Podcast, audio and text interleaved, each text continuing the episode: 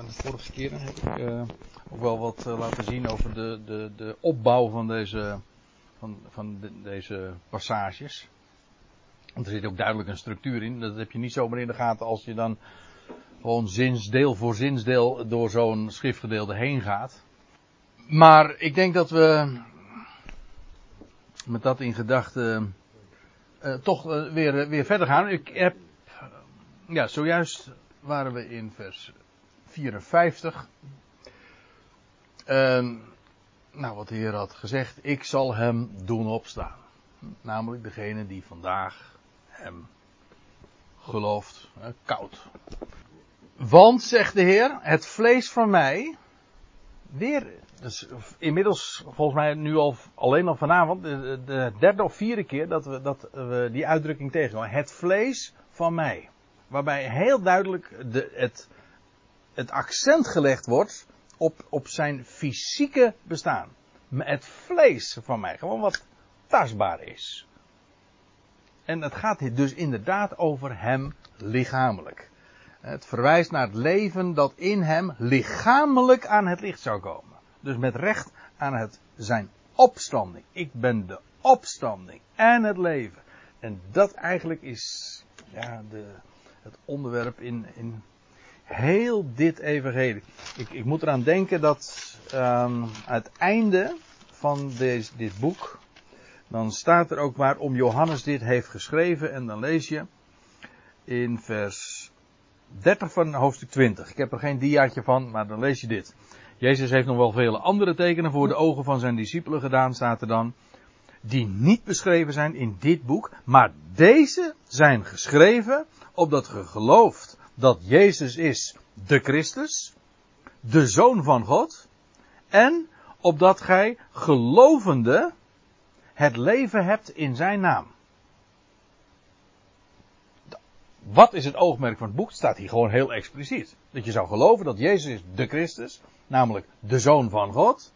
En gelovende, dus terwijl je dat gelooft, heb je het leven dat in zijn naam is. Het leven, namelijk het opstandingsleven. Dat was nu juist uh, uh, door Johannes beschreven. Dat is eigenlijk de climax van zijn evangelie. Niet alleen het eindpunt, maar ook echt de climax. Het hoogtepunt. En heel het evangelie is daar al een anticipatie op. Hè? Is een voorbereiding op dat grote gegeven. Hij zou worden opgewekt uit de doden lichamelijk. En ja, dat is, en dat is tevens ook de garantie voor degenen die in hem geloven dat ze opstaan, maar uiteindelijk voor de hele wereld. Maar gefaseerd, zo ieder in zijn eigen rangorde. Want het vlees voor mij, dat is ware spijziging. En het bloed van mij, dat is ware drank. Dat geeft werkelijk voldoening. Nog weer even. Dus eh, min of meer herhaling van wat, hij al eerder, wat we al eerder zagen. Degene die is kauwende. Die bezig is te kauwen. Het vlees van mij. En drinken het bloed van mij. Die is, is blijvende in mij. Dat wil zeggen, die verblijft in mij. En ik in hem. Zoals, lijkt me vrij logisch dat als je hem tot je neemt. Hem verwerkt. Wel, dan verblijf je in hem. Zoals de levende vader. Weer dat accent op leven. De levende vader mij afvaardigt. Ben ik, ben ook ik levend vanwege de vader. Ook dit is een, dit is een anticipatie ook weer op zijn opstandingsleven. Let trouwens op, zoals de, de levende vader mij afvaardigt, ben ook ik levend. Waar, waardoor leeft de Heer? Waardoor zal Hij ook leven? Wel, vanwege de Vader. Dat zie je overal in Romeinen 6 vers 4, daar lees je, Christus werd opgewekt uit de doden. Hij werd opgewekt. Hij was dood, maar hij werd opgewekt. Dat wil zeggen, dat onderging hij. Uit de doden, dat wil zeggen, met achterlating van de andere doden, werd hij opgewekt. En hoe kwam dat? Wel, door de heerlijkheid. ik geloof dat de NBG zegt de majesteit. De heerlijkheid. De heerlijkheid van de Vader. Daardoor leeft hij. Zoals de levende. Dus hij is de levende God, hij is de bron. En hij heeft. Uh, Jezus Christus, hij leeft. Ja, waarom? Vanwege de Vader. En degene die mij kauwende is. Weer datzelfde woord. Die zal ook leven vanwege mij. Dus hij ontvingt het leven van het Vader. In hem is dus het leven. En degene die de, de Zoon van God dan tot zich neemt, die zal, die, die zal ook leven vanwege mij. Dus eventjes schematisch. Je hebt de levende Vader. De levende Christus. De opgewekte Christus. De, de gelovige die opstaat in de laatste dag. En uiteindelijk. Nou, waarom doe je niet? Uh, het leven van de wereld. Dat wordt verder niet uitgewerkt in het Johannes Evangelie. Het feit wordt wel gesteld. Hè, dat de, de actieradius uh, het, de, hele wereld be, betreft. Maar het begint allemaal bij de Vader. En via de Christus, door Christus, het is uit God, door Christus, zal het deel worden van een ieder die gelooft. En uiteindelijk uh, bereikt het ja, de hele kosmos, de hele wereld. Maar het begint hier, uiteraard, bij de levende Vader. Ik ga, ik ga verder, want we moeten maar niet al te, uh, al te lang hierbij stil blijven staan. Dit is het brood dat vanuit de, vanuit de hemel neerdaalt. Weer de connectie met, die, met dat manna. Niet zoals de vaderen aten en zij stierven. Dit, het leven, uh, het brood waar hij het nu over heeft, dat is van een totaal andere orde. Dat, dat, is, uh, dat eindigt niet in de dood. Integendeel, dat begint in de dood. Degene die dit brood kauwende is. Nu, de Heer spreekt eigenlijk ook weer, weer in de tegenwoordige tijd. Degene die dit brood nu kauwende is die zal, zal leven tot in de aion. Niet in eeuwigheid, maar goed, daar hadden we het al eerder over. Die zal leven tot in de aion. En deze dingen zei hij, vers 59, in een synagoge onderwijzende in Capernaum. Dat niet trouwens de synagoge?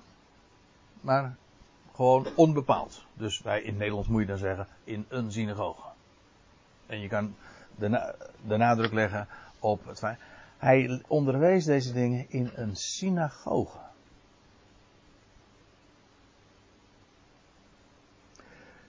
In een godsdienstig milieu. En juist, ja, wat zeg ik, een godsdienstig milieu. Maar in, juist daar waar men bezig was met de schriften en dat was per slotverrekening de plaats bij uitstek waar men zich daarmee bezig hield. En Jezus onderwees in zo'n sfeer, in een synagoge.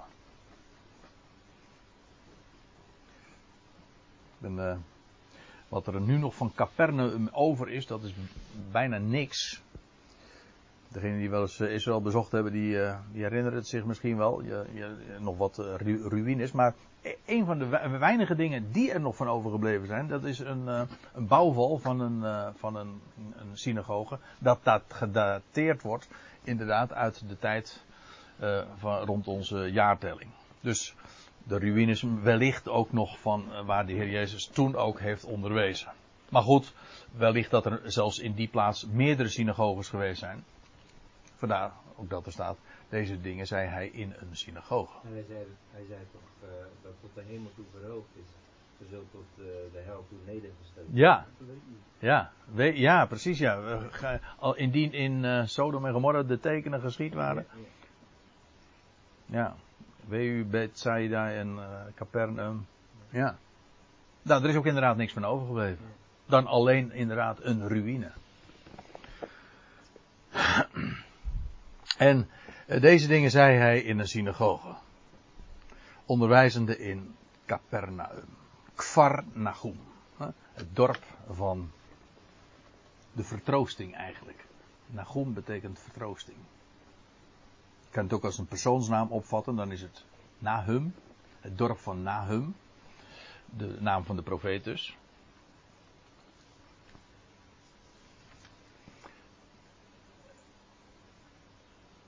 Over die plaatsnaam hebben we het al een keertje eerder gehad. Ik zat even te aarzelen, zal ik daar nog wat over zeggen? Nee. Deze dingen zei hij in de synagoge onderwijzende in Capernaum. Velen dan, vanuit de discipelen van hem, dit horend, die zeggen, dit woord is hard. We hadden het al eerder over. Uh, echt ook in de zin van, we gebruikten het woord uh, al. Dat lijkt me in dit verband ook uh, wel precies de juiste terminologie. Het is onverteerbaar. Ze konden dit niet kauwen. Het is hard. Wie kan dit aanhoren? Let op, velen vanuit de discipelen van hem zeiden dit. Niet eens dus, je, er worden hier verschillende kringen in dit hoofdstuk onderscheiden. Je leest over de Joden, maar hier wordt gesproken over de discipelen van hem. Overigens, het gaat hier niet over de twaalf hoor. De twaalf die worden later genoemd. Uh, maar de, de kring van leerlingen is veel groter geweest. Sowieso weten we, uh, we lezen elders in het Lucas-evangelie over de 70 die uitgezonden worden. Uh, dat, dat worden dan ook zelfs apostelen genoemd. Ze worden afgevaardigd. Dus het verhaal van twaalf apostelen klopt niet. Dat wil zeggen, nee, de, de, kring van apostelen is veel uitgebreider.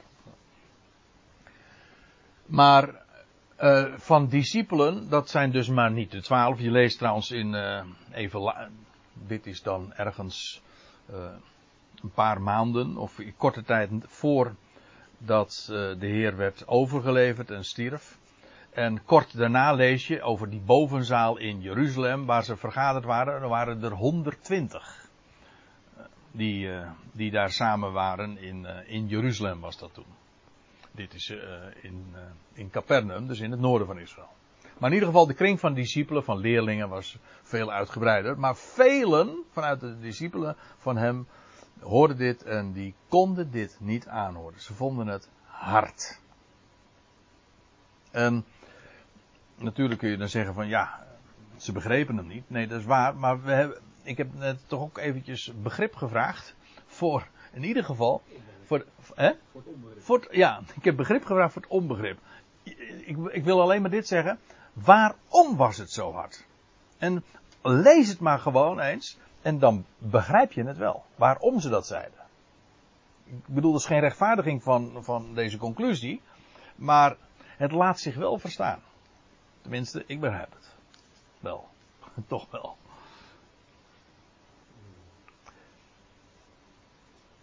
Jezus echter, dit vernomen, hebben, vernomen hebbend in zichzelf.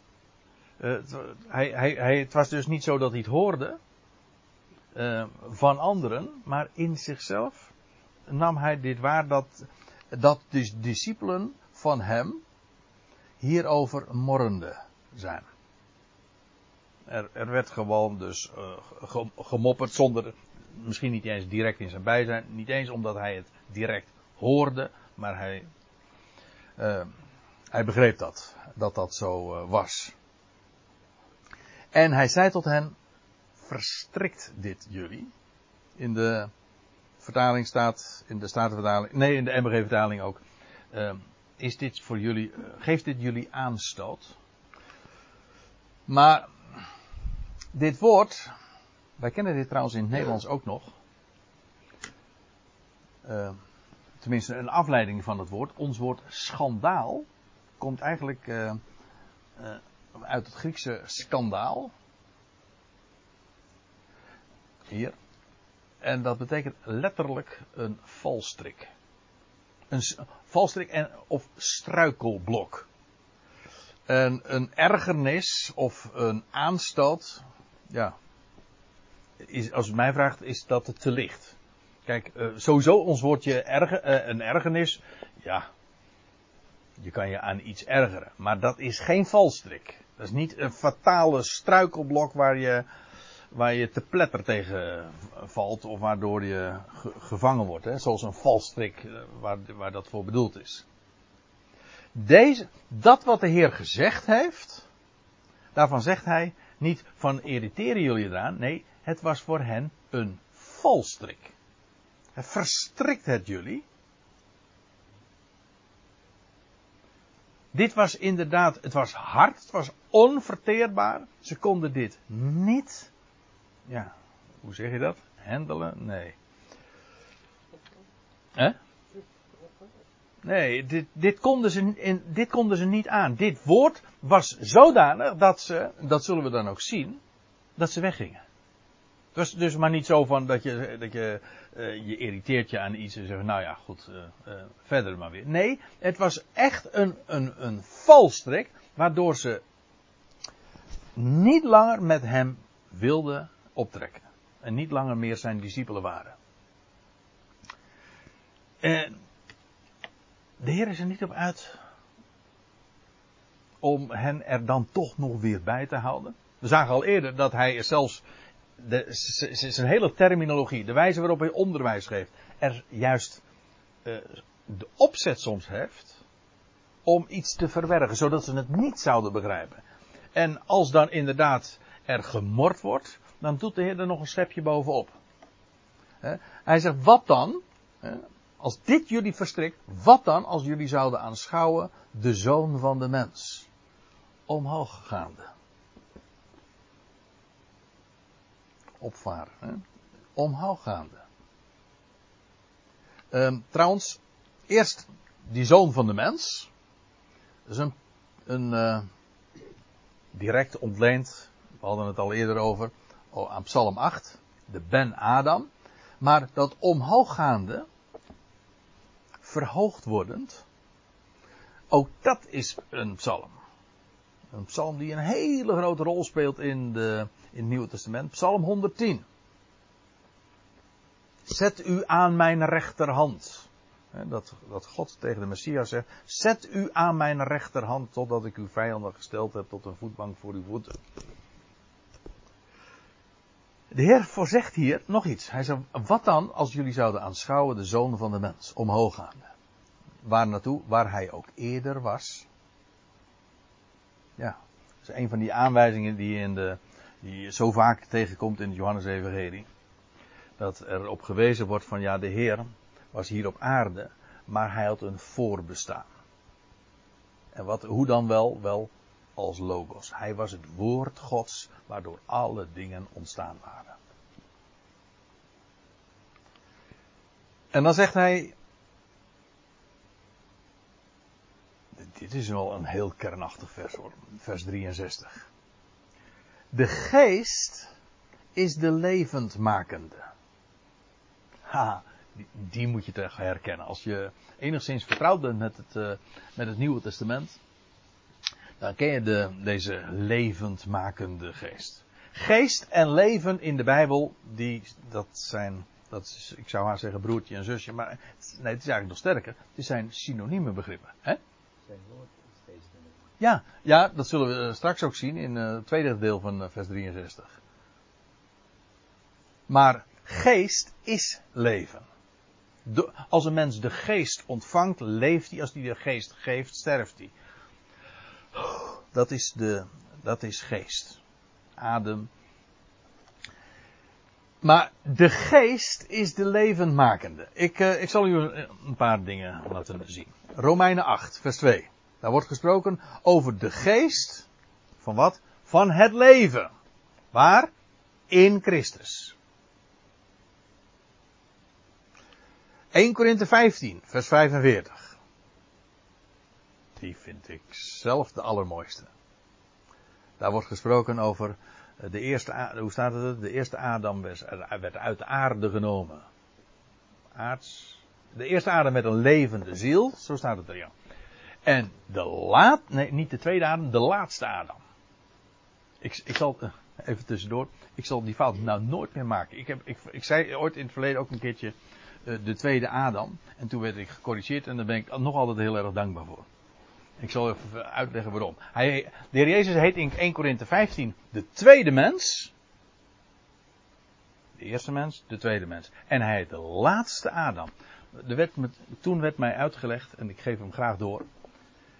hij is niet de, de, tweede Adam. Natuurlijk, je kunt dat zeggen. Maar hij is de laatste Adam. Namelijk de definitieve. Is niet zo van, nou ja, hij is de tweede.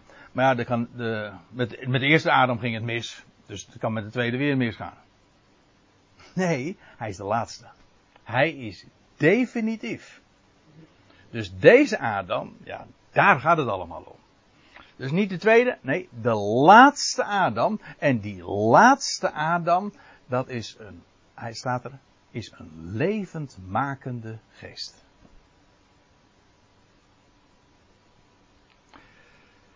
En, uh, hij heeft ook een, een spiritueel, een geestelijk, een pneumatisch lichaam. Spiritueel lichaam moet, moet er mee uitkijken, want dat kun je zomaar verkeerd opvatten. Maar het is inderdaad een geestelijk, een pneumatisch lichaam. Inderdaad, vlees en beenderen, maar daar stroomt geen bloed in, maar zoals we dat wel eens hebben overwogen, geest. Door de aderen. Vraag me niet wat dat betekent, dat weet ik niet, maar uh, het is een, een, geen zielslichaam, geen psychisch lichaam waar bloed, uh, dat geregeerd wordt door bloed, maar door pneuma. En die laatste Adam, let op, zoals de eerste Adam heel de mensheid omvat, zo is de laatste Adam ook degene die de hele mensheid omvat. De eerste Adam, daarin sterven alle, in de laatste Adam worden allen levend gemaakt. Daarom heet hij ook Adam. Net zei ik iets over waarom hij de laatste heet. Maar bedenk ook, hij heet Adam. Waarom? Omdat hij de hele mensheid vertegenwoordigt en representeert. En die laatste Adam, wat is daar zo geweldig aan? Wel, hij is niet alleen zelf levend, hij is ook een levendmakende geest. Wat dacht je wat? Hij maakt in hem, zullen allen worden levend gemaakt. Zoals in Adam alle sterven, zullen in Christus, de laatste Adam, allen worden levend gemaakt. Geen wezen laten. Ja, maar mijn, ge mijn geest. Uh, gegeven. Tot u zenden. Dat is Johannes 16. Ja. En in 2 Korinthe 3, daar lees je ook over, daar gaat het over de letter dood. En wat is die letter daar? Dat, is de, dat zijn de stenen tafelen. Moet je niet tegen iedereen zeggen. Hm? Dat de letter dood. Het is echt, ja, Paulus zegt dat. De letter dood. Maar de geest echter maakt levend. De levendmakende geest. De laatste adem.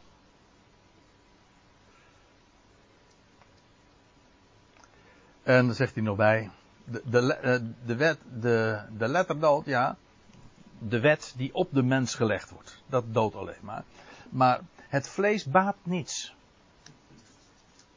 Doet in de MBG-vertaling, doet geen nut. Met oog waarop? Nou, als het gaat om. De, de, het vlees kan niet levend maken. Sterker nog, het vlees is zelf onderhevig aan de dood. En als een mens met al zijn kunnen en zijn know-how is, houdt hier halt. Het vlees. Hè? Beperkt houdbaar. Ja, zeer beperkt, ja. Zo broos allemaal. Het vlees baat niets. Als het gaat om, als het gaat om de echt uh, waar het allemaal om gaat, namelijk leven, baat het, uh, het vlees niks. Het, het vlees uh, is zelf onderhevig aan de dood. En dus zul je, zijn we helemaal overgeleverd aan de levende God. En daar ben ik erg blij mee. Want er is een leven, hij geeft zijn levendmakende geest gegeven. En die levendmakende geest, dat is iemand de laatste Adam, dat is Christus. En het vlees, dat wil zeggen alles wat de mens doet, of meent te moeten doen, dat is dan weer de letter, hè, baat niks. Het is allemaal, ja, Dus als het niks baat, is nutteloos. Je kunt je, je hele, ganse leven ermee bezig zijn, het baat niks. Wat dan wel? Nou, we hebben al gezien, die levendmakende geest, dat is maar niet een abstractie. Dat is iemand. De levendmakende geest, dat is de laatste Adam. En hier zegt de Heer, de uitspraken, de woorden, dat wat hij uitspreekt, de uitspraken die ik heb gesproken tot jullie, dat is geest en is leven. Aha. Dus de woord, hij zelf is die levendmakende geest. Dat wat hij produceert, wat hij spreekt, zijn woorden, dat is en geest en leven. Maar bij nader inzien is dat dus hetzelfde. Want echt, wat geest is namelijk leven. En de ge- uh, het, ik, moet eventjes uh, iets toelichten voor de, degene die met uh, erg kritisch Nederlands nu meelezen. Die zegt van, hé hey, André, dit is fout. Want jij zegt, is geest, is leven, moet zijn, dat zijn de uitspraken die ik heb gesproken tot jullie, zijn geest en zijn leven. Dat is correct Nederlands, toch? Want geest is meervoud. Maar ik moet u erop wijzen, het staat toch echt is. In, Johannes gebruikt enkelvoud. Die uitspraken, dat is geest en is leven. Het wordt als eenheid neergezet. En dan zeg je van, ja, maar dat is geen correct Nederlands. Nou, dat is dan jammer. Uh, Johannes heeft, of geen correct Grieks misschien. Hij heeft het zo opgeschreven. Het wordt als eenheid gezien. Die uitspraken is een eenheid en is in zijn geheel geest. Namelijk leven. Dus ik vind dat trouwens ook een geweldig antwoord op de vraag van ja, wat, wat is die geest? Daar wordt heel vaak vaag over gedaan. Of, of, ze worden van elkaar gescheiden. Dan zeggen ze, ja, je hebt, uh, jullie hebben het altijd maar over het woord. Hè? Kent u die? Uh, jullie hebben het altijd maar over het woord. Maar het, ik, ik, wil, ik wil meer van de geest. Dan moet ik denken aan Johannes 6, vers 63. Weet je waar geest is? Moet je wezen bij de uitspraken van hem. De woorden Gods. Dat is geest. En ook echt levend. Het, kijk, heel de woord, het woord van God, van Genesis 1 tot het laatste hoofdstuk, openbaring 22, spreekt over en verwijst naar de levende en degene die de dood overwint en teniet doet. Ja, maar het woord zelf is ook levend. Alle dingen zijn uit het woord geworden. Ja, en wat blijkt? Die nieuwe schepping komt ook door dit woord. Geest en leven tot stand.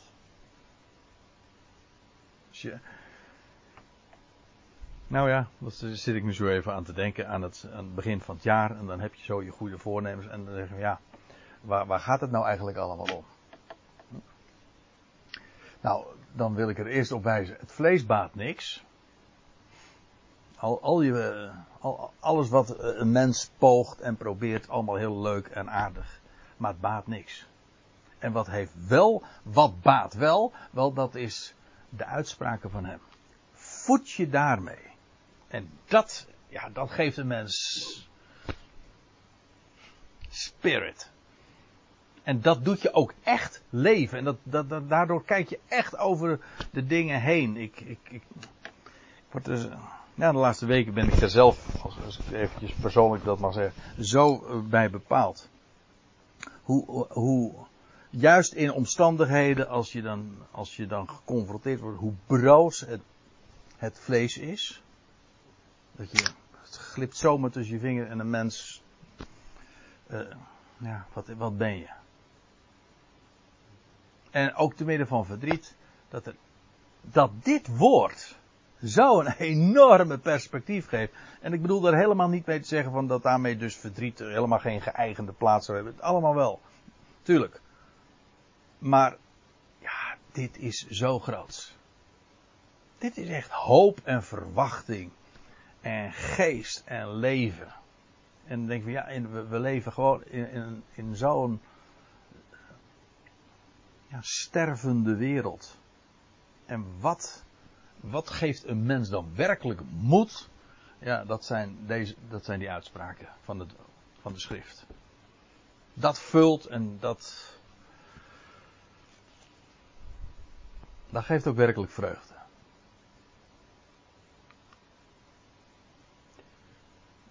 Ik ga nog even verder. Vers 64. Maar, zegt de Heer dan, nadat hij dit uh, gezegd heeft, vers 63. Er zijn sommigen vanuit jullie die niet gelovend zijn. Gewoon, hij stelde dat gewoon vast. Want van begin af, in de pauze heb ik er al even op gewezen. Toen hadden we het even in de gesprekken erover.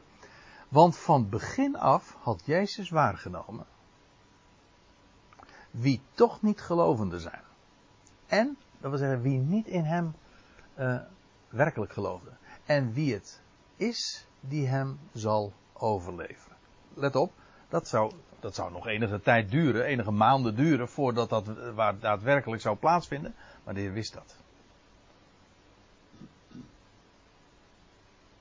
En weliswaar hoorden ze bij de kring van de leerlingen, maar ja, er gingen er velen weg. Dat is trouwens het volgende vers, geloof ik. Ja. Maar het zou, dat wil zeggen, het geloof dat ze ogenschijnlijk hadden, dat beklijfde niet. Bewijs dat het dus kennelijk niet echt was.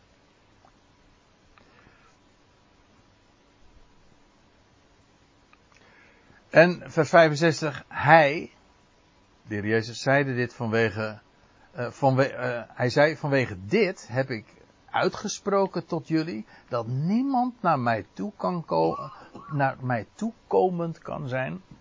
Ik geef toe, echt vrij Nederlands is het niet, maar zo zegt hij, dat niemand naar mij aan het toekomen kan zijn. Dat wil zeggen, iemand, na, uh, de actie zelf. De actie zelf van het komen tot hem. Dat niemand dat kan doen. Tenzij het hem uh, gegeven zou zijn vanuit de Vader. Dit, hij zegt. Uh, hij zei vanwege dit heb ik uitgesproken tot jullie. En hij verwijst daarbij naar uh, wat we lezen in 6 vers 44. Inderdaad, dit had hij gezegd. Dat niemand naar mij toekomend kan zijn, tenzij het hem gegeven zou zijn vanuit de Vader.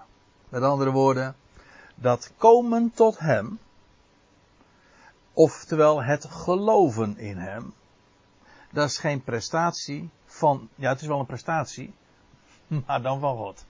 Dat wil zeggen, God trekt. God geeft dat. God opent ogen. Hij laat het je zien. Vle ja, dat is wat tegen Peter gezegd wordt. Vlees en bloed hebben jou dat niet geopenbaard, maar mijn Vader in de hemel. En let op, de Heer heeft dit gezegd. En vervolgens. En vanuit dit gezegde, of vanaf toen, staat er in de MBG-vertaling. Vanaf toen gingen velen vanuit de discipelen weg. Toen. Dat, was, dat deed de deur dicht. Dat was met recht dus, het was maar geen ergernis, het was een valstrik. Ze konden hier niet naar luisteren. Ik moet u zeggen, dit, deze waarheid, uh, bleek toen dus al een reden te zijn dat velen, niet sommigen, nee, velen van de discipelen van hem weggingen. En ja, wat was dat? Nou, eh, de, Heer had net gezegd dat niemand naar mij toe kan komen, tenzij het hem gegeven zou zijn vanuit de Vader. En vanaf toen gingen vele van de discipelen weg. Die boodschap van Gods soevereiniteit, dat Hij trekt, dat is geen populaire boodschap. Nee. En dat Hij ogen opent. Ik weet trouwens ook, er zijn er is ik, natuurlijk, ik weet wel, dat is uh, ook in ons vaderland zijn er, is er een hele, toch wel een hele bevolkingsgroep die dit wel degelijk heel sterk benadrukt. Maar daar is het, dat komt, uh, en ik bedoel uh, de, de, de gezinten waar men, zeg maar de rechtsreformatorische gezinten, waar men heel sterk de nadruk legt op Gods soevereiniteit. Maar kent men het evangelie? In die zin dat men de boodschap van de redder der wereld verstaat? Absoluut niet.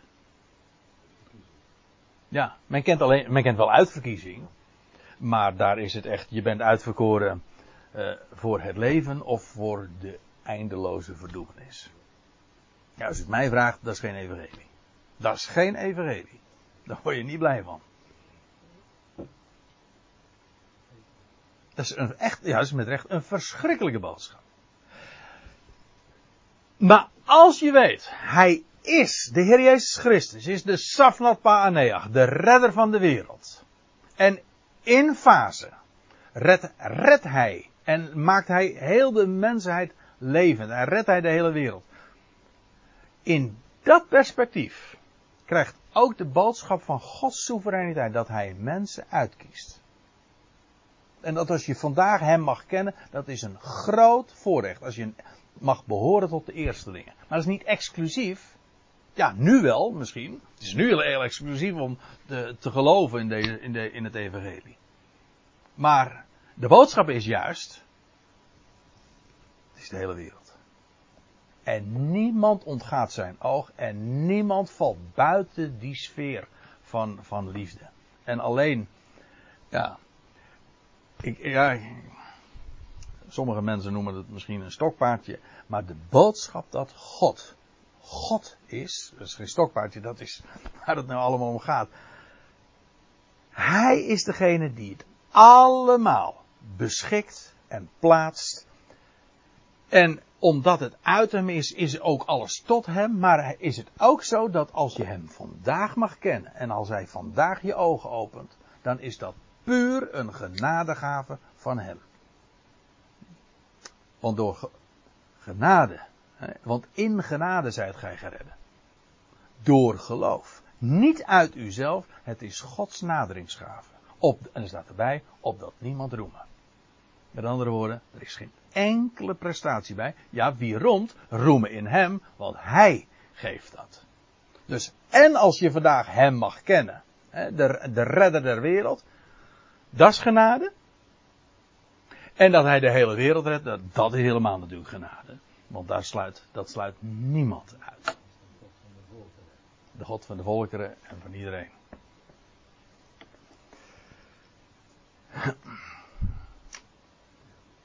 En zij wandelden niet verder met, hem heen. Ja, ik zie, ik, er zijn nog een paar versen te gaan. Het is eigenlijk een beetje jammer dat ik dat nou niet kan afronden. Nee, toch niet. Het is eigenlijk wel. Uh, ik zie nu in mijn Bijbeltje vanaf vers 67 begint er weer een, een nieuw kort pericoopje met de beleidenis van Petrus. Nou, dat is dan misschien een uh, mooie uh, punt om uh, hier dan inderdaad af te sluiten. Ik zie ook dat het tijd is trouwens. En dan pakken we volgende keer de draad op bij vers 67.